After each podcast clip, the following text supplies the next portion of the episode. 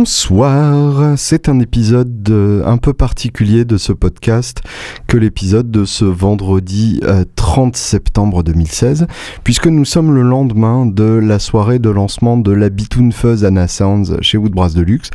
C'est donc en fait ma fuzz signature, voilà, euh, qui, porte mon nom.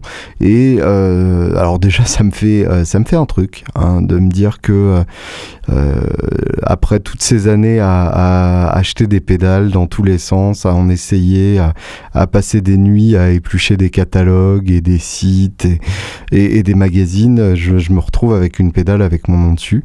Et puis ça me fait aussi euh, plus que chaud au cœur d'imaginer que qu'il y a des, des gens qui vont avoir ma pédale sous leurs pieds et faire de la belle musique avec. Déjà hier, j'ai eu l'occasion de, l'écouter entre les mains expertes de Étienne Prieuré, le guitariste de Crossfire, et euh, bah, je peux vous dire que ça m'a un peu retourné la tête. Hein. Je, je pensais pas que c'était aussi bien, en fait, la, pédale qu'on a conçue euh, avec euh, avec Alexandre Hernandez de, de Anna Sound. Je dois avouer que, que je pensais pas qu'elle pouvait sortir des notes pareilles et, ça fait euh, ça fait quand même euh, vachement plaisir de, se dire que, que ça va que ça va peut-être inspirer des choses à, certains, euh, à certains musiciens euh, et, que ça va en amuser d'autres et ça c'est cool aussi. Euh, tous les, tous les gens qui ont essayé la, la fuzz hier soir étaient, étaient unanimes sur le fait que ça sonne comme aucune autre fuzz existante du marché et que ça plaît même aux gens qui d'habitude n'aiment pas la fuzz, ce qui est quand même plutôt très bon signe. J'espère que vous qui écoutez aurez l'occasion de, de, mettre les mains dessus parce que c'est vraiment c'est un design unique et je pense que ça peut plaire à, à beaucoup de gens, euh, même qui ne pensaient pas que, la fuzz était faite pour eux. Euh, c'est vraiment quelque chose dont je suis très fier. Je vous la fais écouter un peu, euh, branché entre une, une Jazzmaster Custom Shop 62 avec un manche de Strat 69 et mon fidèle Magnatone panoramique stéréo et euh, rien d'autre que, que la Bitoon Fuzz parce que il euh, n'y a, a, pas besoin d'autre chose en fait. C'est déjà une double fuzz. Puis après je reviendrai rapidement euh, sur sur la conception de, de, cette pédale. Je sais bien que si je dis je reviendrai rapidement ça veut dire qu'il y en aura à peu près pour 1h37 et ensuite j'ai une interview avec justement Alexandre Hernandez que j'ai enregistré hier qui mérite d'être écoutée. Un peu technique peut-être pour certains. vous n'êtes pas obligé de, de de, faire vraiment attention à tous les passages. Il y a des passages aussi moins techniques, mais je pense que les passages techniques sont relativement euh, explicités et du coup euh, ne devraient pas larguer tout le monde. En tout cas, j'espère. Et euh, en tout cas, Alexandre avait vraiment des choses très intéressantes à dire, euh, que ce soit sur le fait de, concevoir des pédales, sur le fait de concevoir des circuits et, bêtement aussi sur le fait de, tenir une entreprise de, pédales euh, et, et, de tenir bah, ce qui est il faut bien le dire à l'heure actuelle, la, plus grosse entreprise de, de, fabrique de pédales en France à l'heure actuelle. Et, euh, c'est quand même un, putain de succès euh, en trois ans seulement.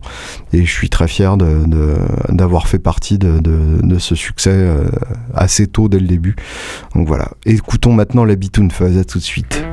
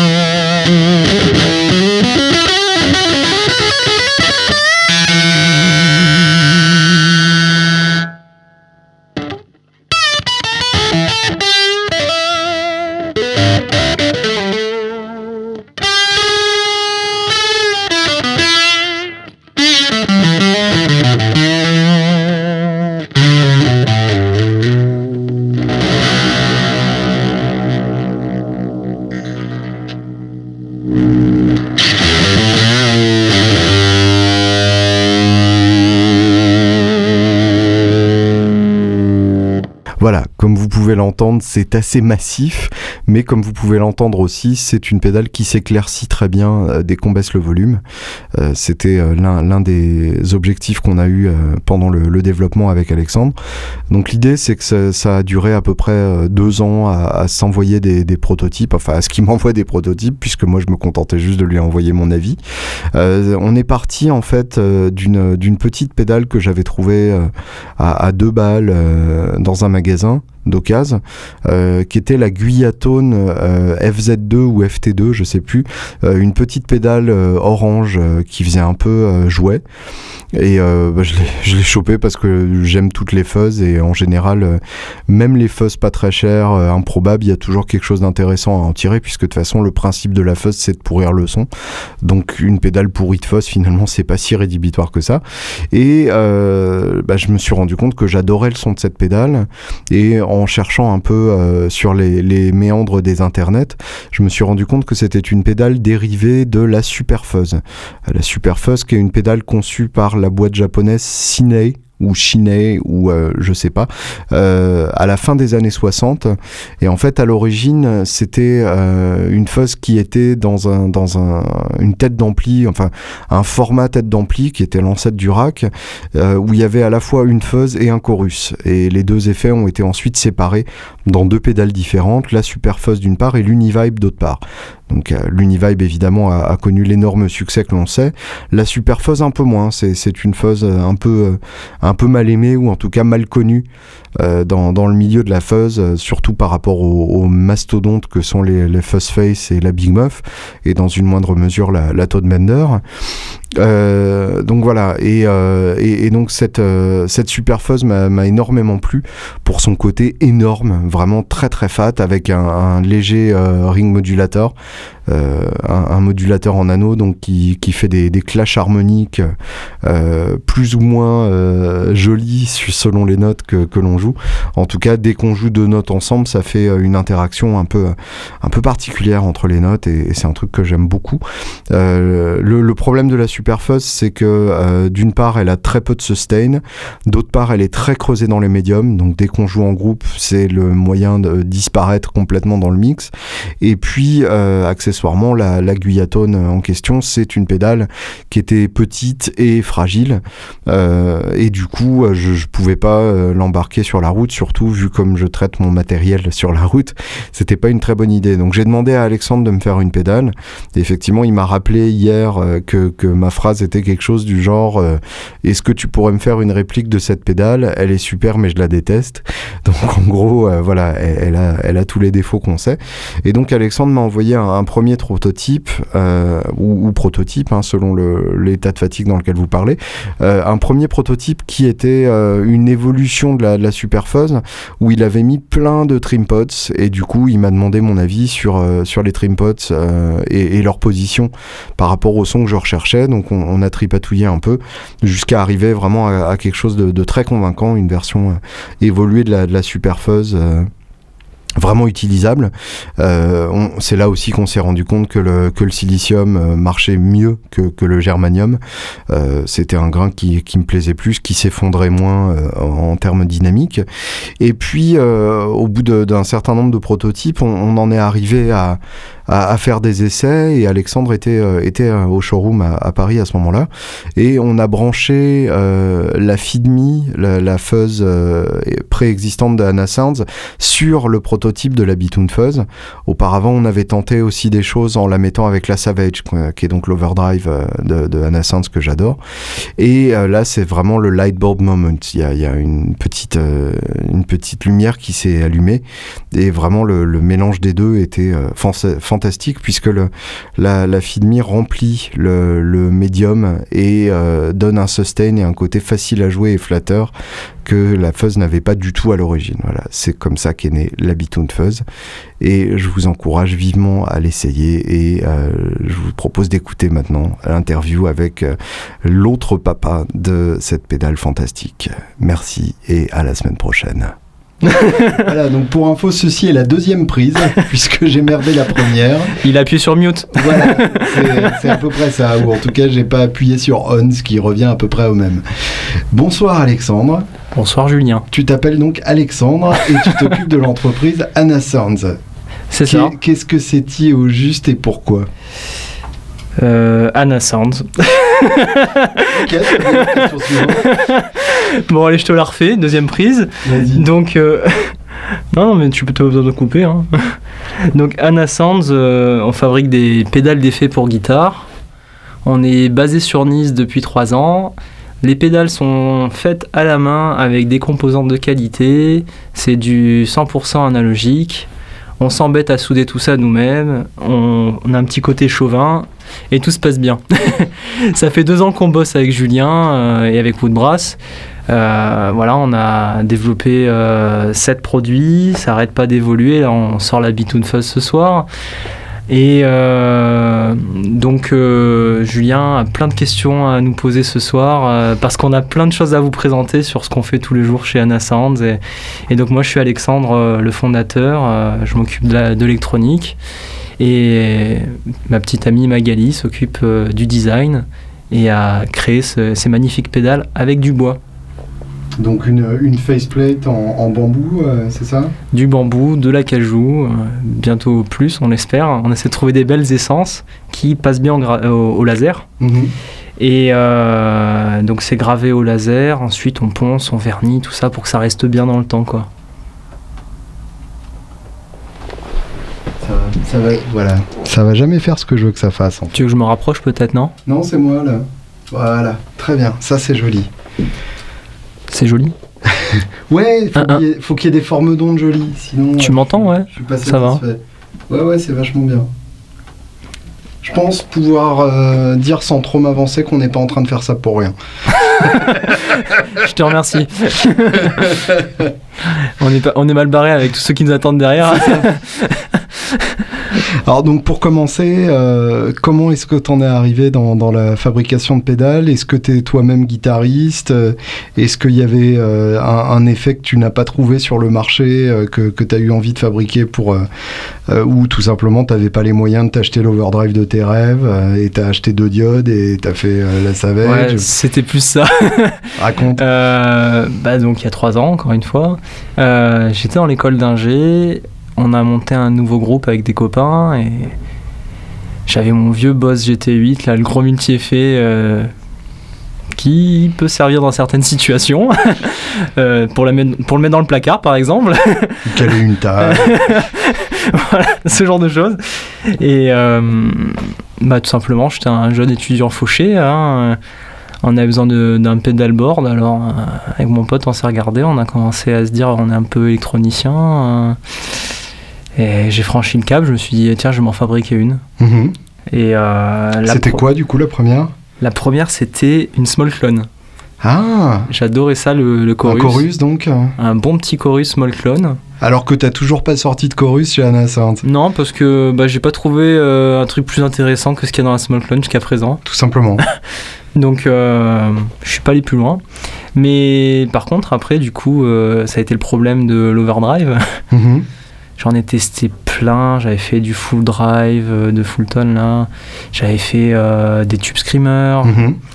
Donc ça, ça m'a permis pendant un petit moment de, de, faire des choses pour me faire plaisir, en même temps de, de partager ça aux copains mhm. et d'apprendre pas mal de choses. Et en tant que guitariste, euh, quel guitariste es-tu? Qu'est-ce que tu écoutes Qu'est-ce que tu joues? Le guitariste euh, d'appartement. je l'avoue. Qui est une espèce assez répandue, hein, finalement. Assez répandue, ouais, parce que au final, ben, j'ai fait ça pour me rapprocher de la musique, mais le travail fait que on voit plus de musiciens que nous-mêmes, on, est musiciens mhm. dans l'entreprise. Mais euh, ça n'empêche pas que quand j'ai le temps, euh, je gratte un peu, je fais du blues. je fais ça avec mon, cousin qui est au conservatoire de Saint-Laurent, Michel mhm. Mazin. Et euh, voilà, je m'éclate à faire du blues. Euh, et j'étais surtout inspiré par Jimi Hendrix à l'époque. C'est vraiment euh, mon idole. je suis assez basique dans les musiciens. Jeff Beck. voilà, après j'ai eu ma période aussi un peu plus hard avec du ACDC. Ou des trucs un peu plus euh, style euh, les Strokes. Vraiment, j'ai adoré ça, mais ça date plus de mon enfance, et même si je suis pas bien vieux. Et euh, voilà, c'est ça qui m'a inspiré à la base. Et c'est pour ça que jusqu'à présent, on trouve surtout des overdrive, des, des sonorités assez simples qui vont bien se coller sur, sur le matos existant. Ouais. Plutôt que sortir de la grosse disto. C'est une vocation que j'ai en ce moment. J'ai envie de travailler là-dessus. Mais c'est pas ce que j'utilise principalement. C'est pour ça que ça n'a pas encore existé. C'est pas quelque chose qui faisait partie de ta culture à la base, quoi. Non, c'est pas quelque chose que j'utilise. Voilà. Hmm. Bien que j'en écoute un paquet. Oui, d'accord. et, et justement, euh, musicalement, qu'est-ce que, que- quelles sont les choses qui t'ont vraiment marqué? C'est-à-dire? Les, les derniers grands albums que t'as écoutés euh, Ah, il y a un album là de, qui parle de, de petits gâteaux. Je voulais pas en venir là. Il y, avait une intro dans cet album avec un son complètement salace. Je me demandais, mais qu'est-ce qu'il a fait à son son? Qu'est-ce qu'il a foutu? Je t'expliquerai. et, euh, et là, ça a été plutôt dans l'ère de la fuzz. Donc, ça, ça a été une histoire aussi. euh, la fuzz, j'avais commencé avec pas mal de, de fuzz de germanium. Mhm, Parce que tout le monde m'en parlait. euh, C'est le saint graal euh, du fuzz. Bien sûr. Il faut du germanium, il faut, il faut. Et quand on étudie ça, au final, euh, je suis resté sur du silicium. Hmm, Je suis resté sur du silicium euh, purement par goût et aussi par euh, technicité aussi. Enfin, je trouve que le silicium a sa place aujourd'hui dans une fuzz et depuis longtemps en fait. Oui, je- Et- juste depuis la fin des années 60. Mais il y en a qui s'obstinent à vouloir du germanium et c'est pour ça qu'on a sorti la FIDMI. Mhm. Euh, le silicium qui peut sonner germanium quand tu pousses le bias. et, et maintenant, on s'attelle plus à, à des fuzz avec du, justement la, la Bitoon fuzz qui va sonner avec de la modulation en anneau, euh, Hmm, qui parfois peut avoir aussi une partie de fuzz qu'on peut retrouver dans la Big Muff. mhm. C'est ce genre de choses qui m'ont inspiré, ouais, musicalement. Justement, euh, quel- pour ceux qui ne connaissent pas, quelle différence tu fais entre germanium et silicium? Quelles sont les différences de contraintes euh, d'utilisation et, et de son? Euh, si on prend le, transistor, le transistor en tant que tel, Mhm. la seule contrainte euh, que je trouverais avec le germanium, c'est que c'est un peu le composant qui coûte cher parce qu'on n'en trouve plus. Ouais. C'est le composant euh, qu'il faut trier euh, un à un et les appairer, puis etc., etc., passer des heures dessus si on veut de la qualité. Alors ça justement, on, on en parle beaucoup, Ouais. mais concrètement, c'est-à-dire quand tu tries les germaniums, qu'est-ce que tu fais? Bah en fait, Tu les renifles tu... Ouais, voilà, c'est ça. Euh, je regarde si s'il se comporte bien. et pour regarder si tout va bien dans sa tête, ce petit germanium, ben, tout simplement, euh, il y a ce qu'on appelle un courant de fuite. Ok. Euh, c'est le fait que le transistor, quand tu lui demandes de rien faire, Mhm. ben, il fait quelque chose. Oui, d'accord. Il fait des choses que t'as pas envie qu'il fasse. ok. Chose que sur le silicium, tu n'as pas parce que le silicium, aujourd'hui, c'est bien foutu. Mhm. C'est une bonne techno, ça a été travaillé. Et le germanium, quand tu t'amuses à, à le matcher, ben, tu vas regarder si euh, il fuit beaucoup. Mhm. S'il fuit beaucoup, ben, tu le jettes. Donc t'en prends 100 et t'en restes 10. Ok. Ensuite, dans les 10 que t'as, bah, tu regardes s'ils ont le gain que monsieur euh, qui avait designé la Fuzz Face à l'époque a le même gain. Hmm. Donc sinon, si c'est pas le même gain, ben, il faudrait tout redesigner le circuit. D'accord.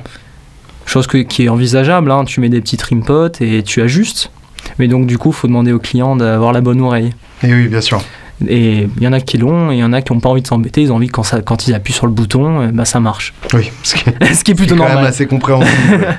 oui, oui, d'accord. Et disons que le silicium, ben, là, la, la FIDMI, on a mis du silicium euh, du BC108. Mhm. C'est quand même un, un vieux transistor qui a fait ses preuves euh, dans, dans les vieilles euh, Fuzz Face de type. euh, ah, j'ai plus le nom. Bon, je te, je te redonnerai le nom, mais les vieilles Fuzz Face qui fonctionnaient bien avec ces BC108. Mhm. Axis Face, voilà, ça me revient. La Axis Fuzz, ouais. Oui, oui, d'accord. Et, et là-dessus, ben, on a juste un trimmer pour le bias pour envoyer la bonne tension et, et Mhm. basta quoi. Ça marche bien. Ouais, d'accord. On a le bon fournisseur et tout va bien. Mais si, si je me trompe pas, il y a du germanium dans ta Savage, par contre. Alors c'est différent. Ok, vas-y, explique. Euh, dans le fuzz, c'est le transistor qui va t'amplifier le signal, Mhm. qui va le créer, qui, enfin, qui va le créer, qui va lui donner sa forme entièrement du début à la fin de la chaîne. Mhm. Tandis que dans, ça s'appelle une amplification. Dans la Savage, on a plus ce qu'on appelle un écrétage. Mhm. Et d'ailleurs, tu peux passer au silicium si tu as envie. D'accord. Le but de l'écrétage, c'est de d'exploser ton signal. C'est- Ok.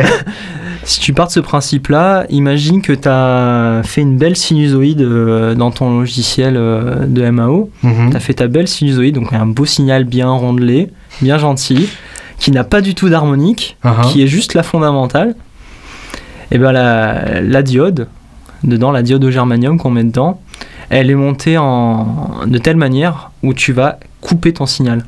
Tu vas lui mettre des barrières. Hmm. Tu lui mets une barrière haute, une barrière basse. Donc il met en haut et en bas, quoi.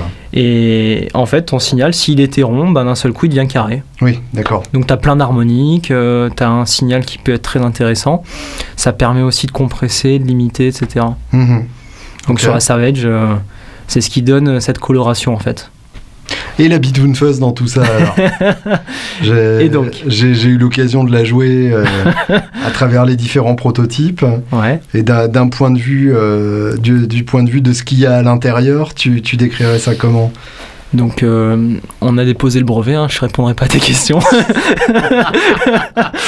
Ça y est, c'est breveté. non, euh, à l'intérieur, donc euh, bah, ce qu'on a fait sur la FeedMe, on était vachement content. Mhm. On a gardé la première partie parce que tu te souviens quand tu avais le premier proto de la, de la Bitoon Fuzz, Mhm. en activant la FeedMe devant, c'était magique, Bien sûr. mais incontrôlable. Et donc on a gardé une première partie euh, assez intéressante de la FeedMe, Mhm. qui est donc la, la partie feed, qui va euh, préamplifier ton, ton micro Mhm. et interagir avec lui pour avoir ce contrôle de volume. On a la partie fuzz qui, elle, a été un peu réduite volontairement, volontairement avec les, ronla- les- les réglages internes. Mhm. Et ensuite, on rentre dans la super fuzz. Et là, la super fuzz donc, euh, de Shin-Hei à l'époque, on lui a coupé les pattes. on a pris qu'une petite moitié qui est intéressante, c'est-à-dire euh, la partie qui fuzz et la partie qui va faire la modulation en anneau. Le ring modulator, Ouais. ouais. d'accord. Et ça, c'est vraiment cool parce qu'en fait, tu as la possibilité, avec le réglage interne, de vraiment avoir un- l'impression de, de jouer très mal. parce que toutes tes notes sont fausses euh, dès que tu passes dans les aigus. Ou alors de le désactiver avec le trimmer et de revenir à quelque chose de- d'abordable. Mhm. Et on finit tout ça avec un écrétage au germanium. euh, Ah non, au silicium. Au silicium, monsieur. Au silicium, parce qu'au final, c'est ce qui sonnait le mieux sur cette pédale-là. On Oui, mis d'accord. faut, faut savoir effectivement que euh, alors, les, les premiers prototypes c'était uniquement euh, le, le circuit Super Fuzz Mm. et euh, il y a, ce, ce circuit-là a évolué et ensuite il y a eu un moment de, de révélation euh, absolue quand on a branché la FeedMe dans la Super Fuzz et effectivement qu'on s'est rendu compte que c'était une, une paire qui marchait quand même très bien. Ouais, parce que la super fuzz toute seule, franchement, c'est pour les enfants. hein. non, franchement, on est d'accord. Le, le problème est double, c'est que ça manque de sustain. Ouais. Et puis surtout, euh, il y, a, il y a cette espèce de, de creux dans les médiums qui fait qu'en groupe, on ressort pas du tout. Ouais. Donc effectivement, euh, c'est vrai que le fait d'a- d'ajouter la filmie, ça permet de, de, de limiter cet effet-là. Je l'aimais bien juste avec la Savage devant. Ouais, Voilà, ça a passé avec la Savage devant, c'était intéressant. Mais là, avec la Feed Me devant, bien intégré. ouais, ça marche effectivement très très bien. ouais.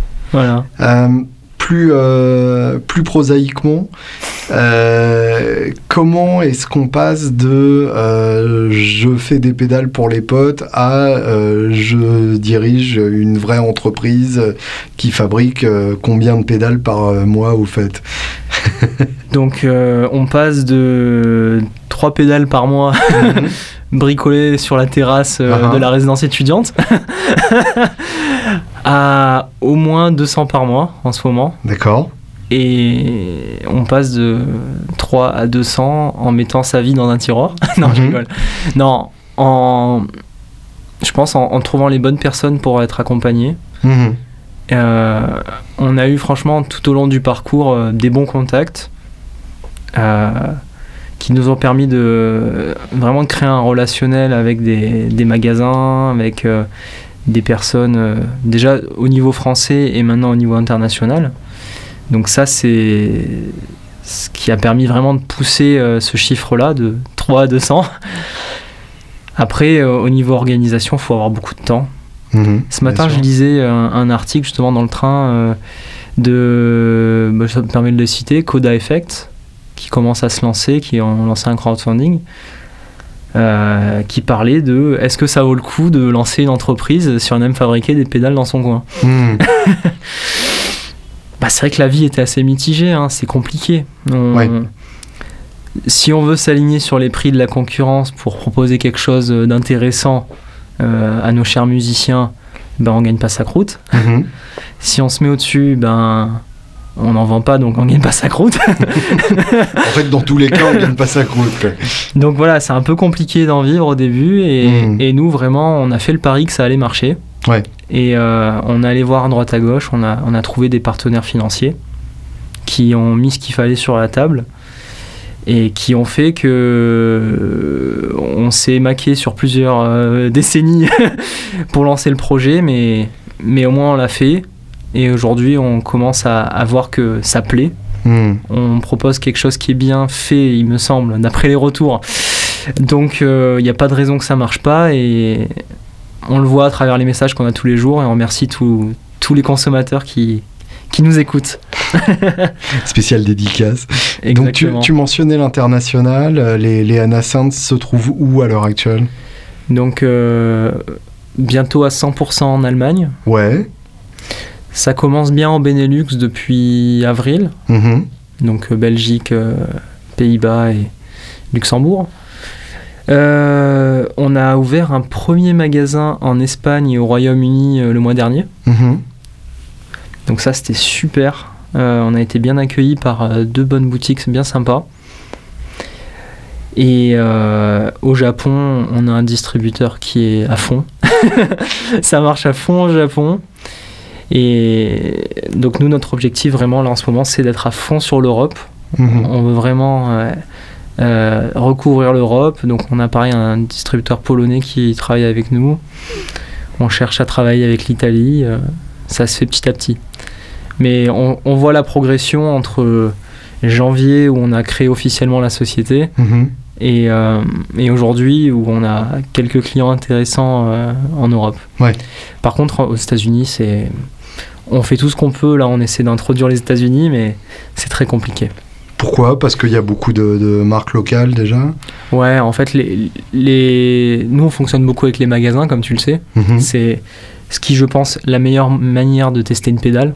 Probablement, oui, effectivement. Acheter une pédale sur Internet, bon, ceux qui le font sur notre site web, c'est qui nous connaissent, mais en général, ils vont directement euh, chez euh, nos revendeurs, Woodbrass, euh, les autres magasins en France qui sont très, très bons aussi, qui font un très bon travail, mais je trouve que le mieux, c'est d'aller en magasin.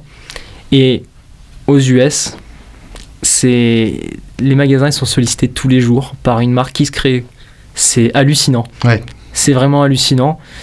Et du coup, euh, ces marques-là ont tendance un peu à se prostituer. Hmm, d'accord. Ils laissent des marges euh, qui n'ont plus de sens. Et du coup, pour faire quelque chose là-dessus, euh, soit c'est le consommateur qui en pâtit et on triple nos prix, mhm. chose qu'on n'a pas envie de faire. Hein. On est quand même un, un bon rapport qualité-prix.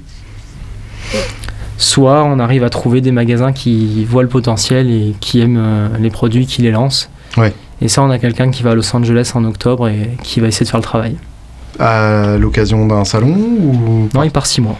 pour développer la marque euh, dans toute la Californie et, trouver des partenaires euh, autour. Classe. Ouais, classe. Il sera au NAM donc euh On sera au NAM.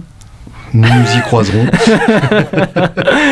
on sera au NAM. On n'aura pas de stand, mais on passera voir les, les bonnes personnes. Super. Premier NAM pour Anna Sands donc. Yes. Classe. Super classe. J'ai vraiment hâte. Tu, comment, comment tu expliques justement ce, succès? Alors, il y a, y a, évidemment le, le, boulot.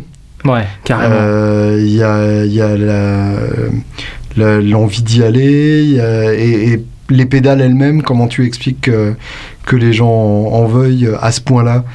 Parce Ah. que finalement, euh, on, on a l'impression que- qu'il y a quatre nouvelles pédales qui sortent à peu près toutes les heures. Ouais, il y a une pléthore de, de pédales, mais. Comment faire pour qu'une pédale se, se fasse, se fasse remarquer dans tout ça, à part lui donner une forme de petit lu? Bon, la forme de petit lu, ouais. non, alors, je vais pas donner la recette magique, mais disons que. On a analysé le marché sans vraiment l'analyser. Mhm. Avec Mag, on, on s'est posé, on s'est dit que. Il y a un besoin, clairement. hein. Le musicien, il a envie d'une bonne pédale où il se prend pas la tête, ça marche, ça sonne et c'est fiable. Ouais. Donc, déjà, si on répond à ce critère-là, je pense qu'on a nos chances. Et, Ouais, euh, ça c'est le, ça c'est le strict minimum. c'est le strict minimum. euh, tu prends une de nos pédales, euh, avec deux réglages externes, euh, ça marche nickel. Euh, si t'as si t'es un passionné de l'audio, que t'as envie d'aller plus loin, ben, tu l'ouvres, tu tripotes. On t'a laissé notre labo, il est à toi. Donc euh, ça c'est peut-être une formule magique que j'ai pas trop vue jusqu'à présent. Il y a Ouais. des marques qui le font, mais voilà après il faut, faut l'expliquer aux, aux musiciens. Euh, Il n'y a pas tout le monde qui ose ouvrir, mais nous on communique vachement là-dessus. Peut-être que ça plaît. Ça c'est quelque chose effectivement qui tient à cœur depuis le début, euh, Ouais. de, de donner aux musiciens le, le contrôle de leur pédale entre guillemets. C'est ça, parce que Avec les, avec les trim pots, euh, la les pédale petits réglages intérieurs. que la pédale que tu proposes euh, aujourd'hui, euh, c'est la pédale qui me plaît à moi, Mhm. à moi Alexandre, Oui. tu vois?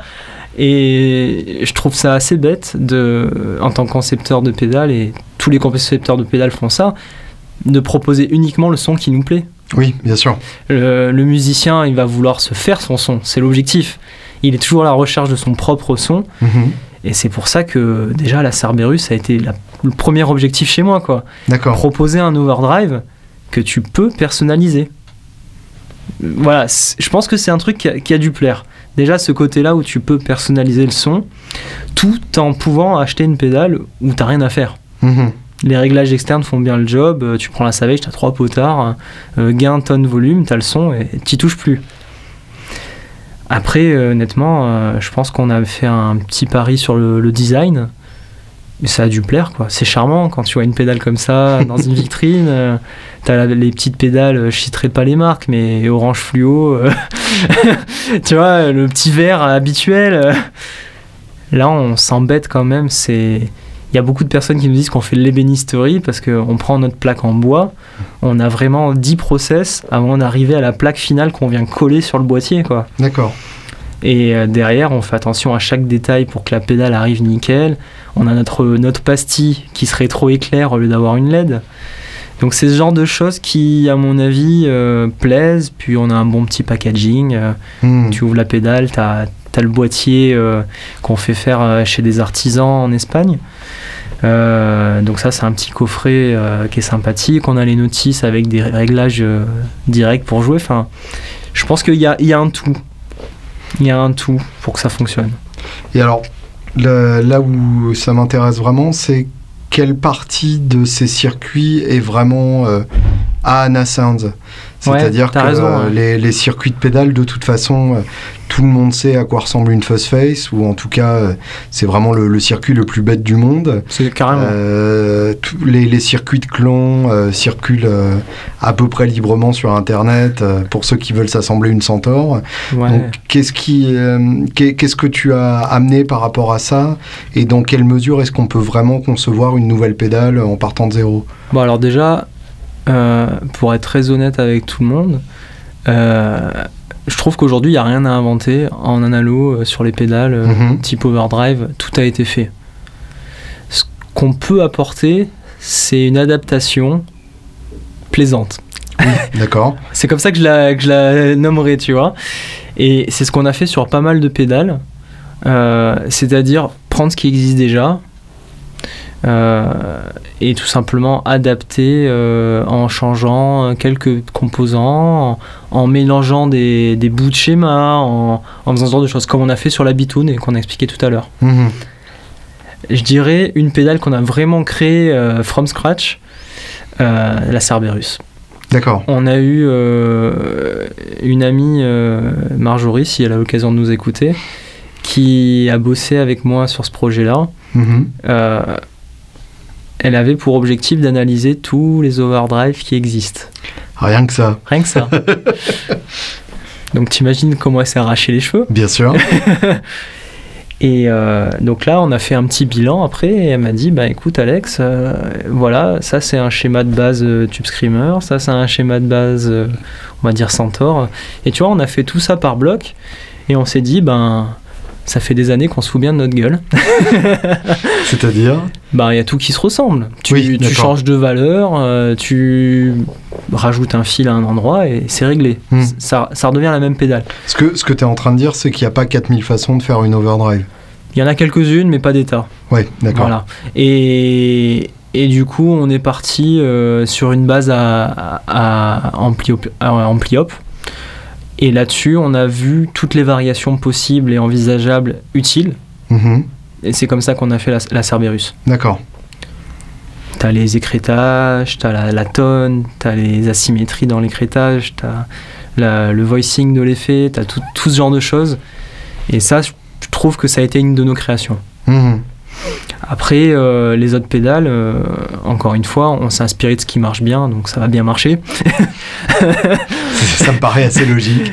Et on a essayé de faire en sorte que ça réponde à un besoin. Par exemple, la Freak Up, euh, on a bien aimé la Tube Screamer. Mhm.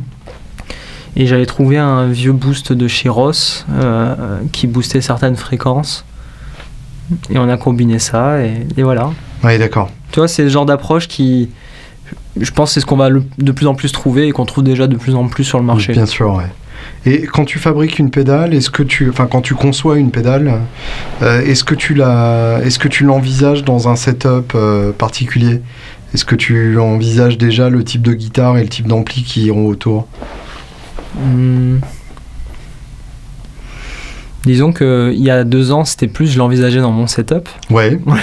Donc avec ton Marshall à transistor. tu t'en souviens Bien sûr. Et d'ailleurs, t'as été bien salaud il y a deux ans hein, de me faire essayer toutes les pédales sur un Roland Cube. Ah bah forcément.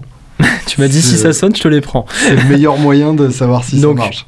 Tu vois, à partir de là, quand je l'ai designé là-dessus, ça pouvait que marcher sur tous les setups. Et d'ailleurs, je continue à les tester de temps en temps là-dessus. Mhm. Maintenant, je me suis fait mon petit ampli que tu as eu l'occasion de voir, mais, Bien sûr. Mais pas d'essayer. Pas encore. Pas encore. Faudra que tu descendes sur Nice. Donc, c'est là-dessus que je les développe. Euh, par exemple, le compresseur qui va sortir, c'est fait là-dessus. Mhm. Et euh, on teste à chaque fois sur euh, des guitares avec micro simple, micro double. euh, pas encore, on n'a pas de P90 sous le coude, mais, mais en général, ce qu'on fait, c'est que le proto, je l'envisage de manière théorique. Ouais. Je le, je le ponds, Mhm. je regarde s'il fonctionne. Et je vais le régler euh, dans une boutique à Nice, euh, Guitare Maniac, Mhm. avec un chouette vendeur qui malheureusement n'est plus euh, là en ce moment, suite à quelques événements. D'accord. Et euh, il nous règle à chaque fois toutes les pédales selon ses goûts.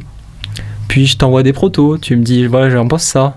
Puis j'envoie en fait à, plusieurs musiciens qui ont des personnalités différentes et qui répondent exactement à ce pourquoi la pédale devrait euh, a été conçue on va dire. Mhm. Par exemple, euh, j- j'ai enverré un. Là, le compresseur qu'on a fait, euh, on l'a envoyé à quelques musiciens, dont un qui fait du chicken picking euh, pas loin de chez toi. Bien sûr. Et on l'a envoyé à un musicien en Suisse qui, qui fait Tu un. veux dire un, un tatoué à Telecaster qui entretient sa moustache avec de l'huile de mouche? De l'huile de mouche Ouais, parfaitement. C'est le plus soyeux pour la moustache. Bah voilà, je savais pas qui faisait ça, tant qu'il le fait pas sur le compresseur. Simon, si tu nous écoutes. Le, le- le compresseur qui n'existe pas encore. hein, ou en Voilà, cas il l'a pas encore reçu. Il l'a pas encore reçu parce que pour l'instant c'est pas prêt. Donc il sait même pas encore qu'il va recevoir un prototype. Quoi. Si, si, attends. si, attends. Et il t'écrit tous les trois jours. Genre, C'est ça. est le prototype? C'est un peu ça, tu vois. Enfin, je Donc en cible. gros, tu, tu conçois en théorie et ensuite Voilà. tu cherches des musiciens qui correspondent à l'idée que tu te fais de, la pédale. Par exemple, le compresseur, la théorie, pour te donner un exemple jusqu'au bout, euh, Mhm. ça a été le compresseur en studio. euh, je suis sûr que tu as un rack là qui traîne. J'y comprends rien.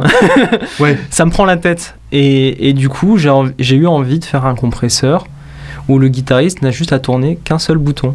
Ça, c'est un beau programme. ça. Voilà, tu tournes un bouton, ça compresse. Tu tournes dans l'autre sens, ça ne compresse pas. Je pense que c'est le genre de choses que peuvent comprendre la grande majorité des guitaristes. Et donc voilà, c'est ce que je t'ai fait. Très bien. Euh, parmi celles que tu as conçues, est-ce que tu as une pédale préférée et pourquoi? Je les aime toutes. Je me doute, mais au-delà de ça. Euh, bah en ce moment, je m'éclate avec la Bitoon Fuzz parce que c'est la petite nouvelle. Mhm, Euh, mais disons, je m'éclate beaucoup avec la Savage. mhm. Ça donne toujours le petit plus sur tous les setups en fait. Et la Utopia, franchement, tu mets la modulation, euh, tu t'éclates, tu fais des petites arpèges tranquillement. C'est vraiment magique. En fait, tu les aimes vraiment toutes, quoi. Ouais. Parce qu'après, le phaser, c'est cool. Hein. Tu mets un overdrive devant, euh, t'as un effet un peu spatial, tu vois. Euh, après, toutes les overdrives, bah, tu mets la Cerberus pour façonner ton son, tu vois. Et quand tu boostes ton solo, tu balances la freak up. Et bien sûr, faut protéger ton signal, tu mets un bumper. Donc, Donc ouais, finalement, c'est compliqué de... et après, quand tu fais des choses un peu délirantes, t'actives la fuzz. Donc voilà, je les aime toutes. Et parmi les pédales euh, qui ont été conçues par tes concurrents euh, slash collègues, Ouais. est-ce que tu as un modèle euh, que tu aurais aimé concevoir toi ou sans lequel tu ne te verrais pas jouer? Ouais, bah, je t'en parlais tout à l'heure. euh, Il y a des distos qui sonnent bien de chez Wampler, par exemple. Mhm. Ça m'intéresse bien, ce genre de choses. Il y en a une en particulier qui t'a...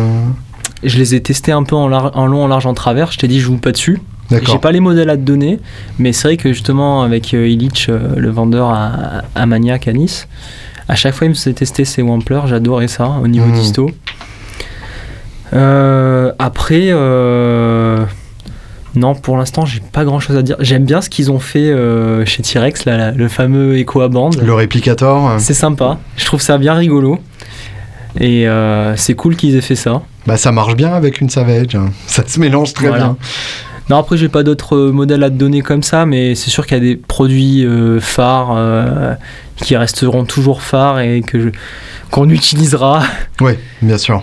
Mais disons que je suis plus dans l'optique d'avoir une gamme complète qui peut répondre aux besoins d'un d'un musicien des années 60 à 70. Qui, qui est là aujourd'hui, hein, bien sûr. Mais et on va faire une peut-être une deuxième gamme pour ceux qui jouent un peu plus énervés. Mhm. Ouais, ça c'est ouais, j'ai hâte d'écouter ça aussi. On réfléchit à ça. Que- quelle est la, la plus grande fausse idée reçue euh, que les guitaristes se font sur les, sur les pédales et les effets en général? Ah oui, la, la question, euh, est-ce que c'est trop bypass Tu sais, on l'a fait à chaque Ah. fois là. Tu sais tu vois laquelle Alors vas-y, fais-nous un mini cours sur le true bypass. Non, en, mais- en quoi c'est important, en quoi on s'en fout et en quoi on devrait s'en foutre. franchement, c'est la question classique. Donc le, le true bypass, en fait, le principe, c'est que quand la pédale n'est pas enclenchée, Ouais. ton circuit ne passe pas par le circuit, enfin ton son ne passe pas par le circuit de la pédale. Exactement. C'est ça Ouais. Donc t'as une petite dérivation. Ouais, c'est genre le truc euh, qui est fait d'office, quoi. Oui. Sauf sur les vieilles bosses euh, où je sais pas pourquoi ils se sont amusés euh, pour pas avoir de foot switch euh, mécanique de mettre un truc avec des gifettes et tout. Enfin, ils sont pris la tête. Oui, où il y a du coup un petit buffer intégré Voilà. Mais et qui ne font pas de bruit quand on les enclenche. Bah voilà, tu Je sais pense tout. que c'était l'idée derrière. c'est ça. Ok. Bon. Donc maintenant, euh, bien évidemment, toutes les pédales aujourd'hui sont true bypass. Uh Je trouve pas ça exceptionnel. Mhm. À la limite que tu me demandes, euh, allez, on va dire la perte, la perte résistive entre mon jack d'entrée et la jack de sortie, si tu veux, on peut parler de critères techniques. voilà, là c'est intéressant. Est-ce que tu mets, parce que nous, bien sûr, on s'embête à prendre des foot switch avec contact plaqué or. On Mhm. a des jacks qui font bien leur job. On s'embête à câbler comme il faut. On a les pistes sur le PCB qui sont assez larges. Donc tu vois, voilà. On fait en sorte qu'il n'y ait pas d'effet capacitif, qu'il n'y ait pas de perte résistive. C'est le genre de critères techniques qu'on devrait nous demander. Le true bypass, c'est un peu euh, d'office. En fait, le true bypass, c'est le service minimum. Voilà, Et ensuite, dans le true bypass, t'as des bypass plus ou moins transparents. c'est ça. D'accord. Exactement. Parce que si tu as des pertes, ben, tu vas perdre des aigus. euh, c'est assez sale. Mhm. Voilà. Et, face euh, à ça, le bumper euh, est conçu pour ça. Exactement. je t'ai dit, j'avais un pedalboard. Là, j'avais pas fait gaffe. J'avais un jack qui a été euh, un peu sectionné pendant le trajet. Mhm. Et euh, je m'en rendais pas compte parce que toutes les pédales éteintes, le son était le même. Ouais, d'accord. C'est assez magique, hein. Ça, c'est classe, ouais. Sauf que ce Donc, jack ça veut est- dire qu'on peut découper ses câbles tant qu'on a un bumper. Et le problème, du coup, c'est quand ce, ce jack-là, il, rentrait dans la feed me. Et quand j'activais la me, par contre, j'avais un son dégueulasse. D'accord. Tu vois ça, ça récupère euh, les problèmes euh, d'une certaine manière, mais ça peut pas non plus tout enlever. Oui, évidemment. Mais au moins, voilà, le clean est préservé. Mais donc, tu as l'impression que le, le terme de true bypass euh, devient un espèce d'argument marketing, mais Ouais, ça en fait, euh, qui, qui parle à, à- à un public qui sait pas vraiment ce que c'est. Ouais.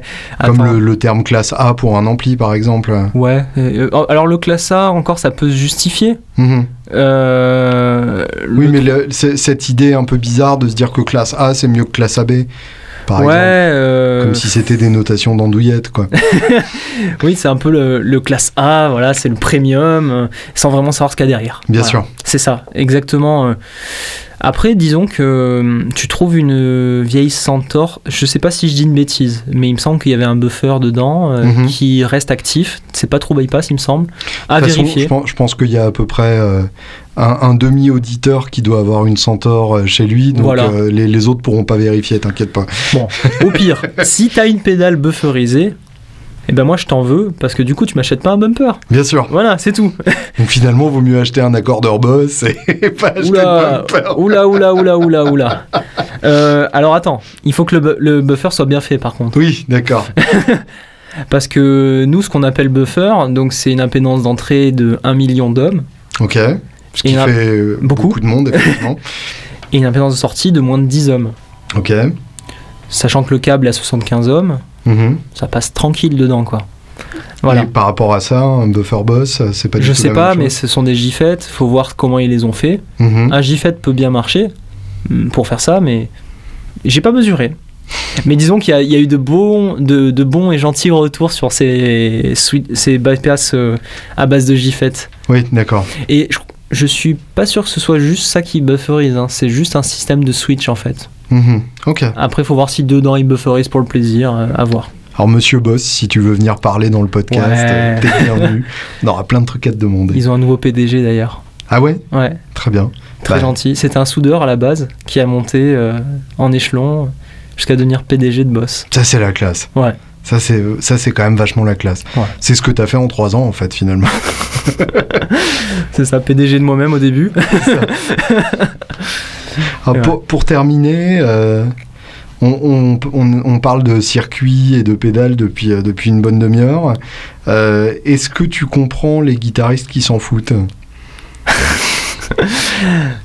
C'est-à-dire des- quelqu'un qui me dirait euh, tes- arguments, je m'en fous. Est-ce que, est que, tu, est que tu comprends qu'un guitariste ne s'intéresse pas à son matos Et est-ce que tu penses que euh, les, les guitaristes ont, ont raison de s'intéresser à leur matos? Alors, Koenig s'intéresse pas, oui, parce que quand même, faut prendre un, un peu de temps pour s'y mettre. Mhm. Mais bon, sans forcément m'être lancé dans cette aventure, euh, je crois que j'avais 10 ans, euh, première guitare, première pédale. euh, je commence à regarder partout sur Internet. euh, J'étais sur, euh, sur les forums à poser des questions, comment ça marche, etc. Donc, je pense que tout guitariste à un moment s'y est intéressé. Mhm. Celui qui le fait pas, ben, tant pis pour lui. Mais Tu penses qu'on rate quelque chose en, en ne s'y intéressant pas? Disons qu'il faut avoir un service minimum. D'accord. Tiens, une idée sur ton blog. Le, le kit de survie du guitariste. Qu'est-ce qu'il faut savoir au niveau technique pour pas faire n'importe quoi avec son branchement, quoi Ah, c'est pas con ça. Ouais, Je vais le noter. euh, note-le. Merci Alexandre. Et euh, après, euh, je comprends qu'il y ait certaines barrières. Mhm. Quand on t'explique là les buffers, les trous bypass, je pense qu'il faut euh, quand même certaines expériences avec les pédales avant de s'y mettre. Mhm. Surtout que la plupart en fait commencent avec des multi-effets numériques et, et restent là-dessus pendant un certain temps, comme je l'ai fait, hein, Oui. parce que tu testes plusieurs sons, tu t'éclates, tu les combines, t'as pas encore trouvé ton son, et Bien voilà. sûr. Mais après, quand ton objectif c'est de trouver ton propre son, bah là il faut aller trouver les, les techniciens qui arrivent à te le proposer quoi. Et c'est là que commence la quête sans fin, c'est ça. Avec une grosse insatisfaction permanente. qui se termine en général par une Savage et une Bitoon Fuzz. Exactement. Merci beaucoup d'avoir répondu à mes questions. Bah, merci à toi Julien. Et allons maintenant euh, préparer les petits fours pour notre réception. Ça va être génial.